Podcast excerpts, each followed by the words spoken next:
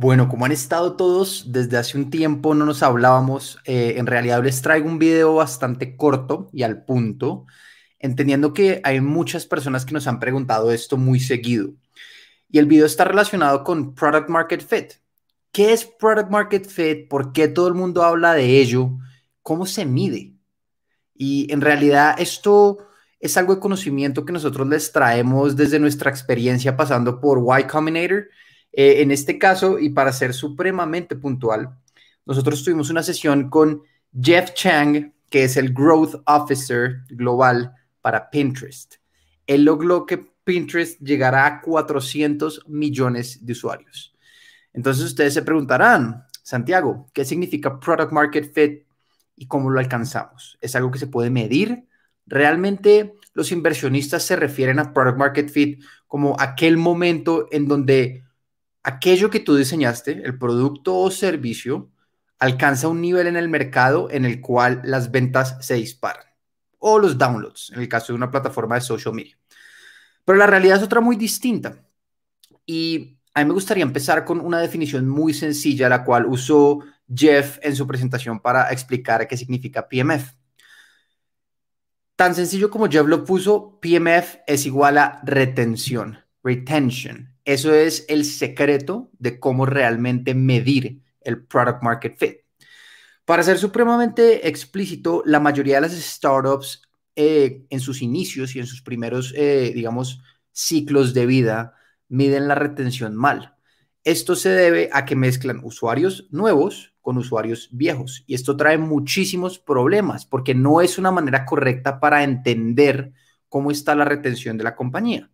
La manera correcta de hacerlo es mediante un análisis de cohortes. Sé que esto puede sonar muy complicado, pero simplemente typeando en Google cómo hacer un análisis de cohortes, ustedes se van a dar cuenta de cómo diseñarlo.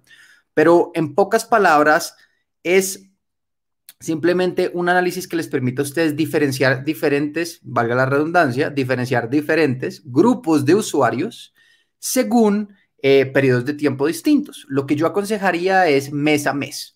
Entonces lo que ustedes hacen es entender, si hoy empezaron su empresa, abril sería el mes 1, entonces entenderían cuáles son los usuarios nuevos de abril, de abril 1, ¿correcto?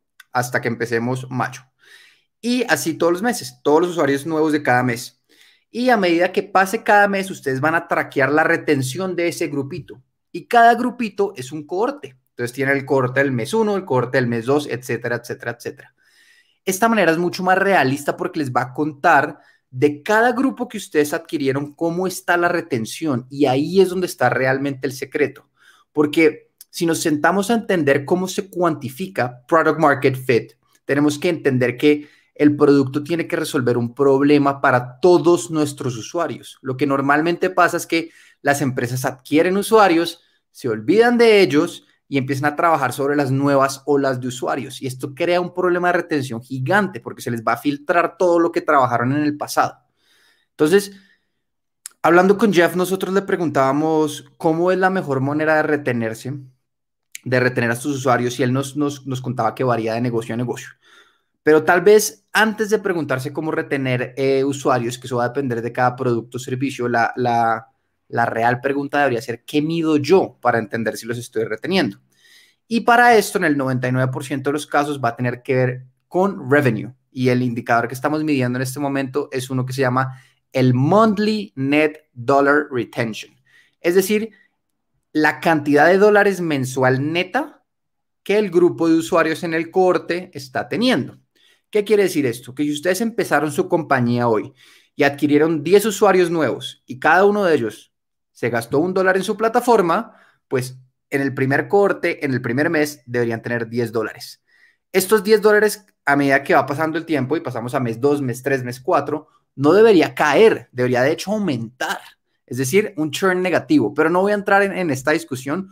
Lo único importante es entender que la retención del dólar neto debería crecer en el tiempo, no disminuir para todos los grupos de cada corte. Desde este punto de vista nos podemos acercar a una definición de product market fit mucho mejor, dado que según Jeff, que logró con esta teoría llevar a Pinterest a 400 millones de usuarios, si logramos que nuestra retención neta de dólar se mantenga por encima del 110%, 110% perdón, en todos los casos por más de 20 meses, eso quiere decir, y es un indicador muy, muy veraz, de que probablemente alcanzamos product market fit. Y acá es donde las cosas se ponen supremamente interesantes. Entonces, les quería dejar este video muy corto acerca de qué es product market fit y para resumirlo, retención, cómo se mide con un análisis de corte y cómo sabemos si llegamos a él, si logramos pasar 20 meses seguidos teniendo nuestra retención de dólar neto por encima del 110%. Entonces, los dejo con este video. Muchas gracias por eh, estar con nosotros. Cualquier pregunta, duda que tengan, encantados de ayudar y nos vemos en la próxima.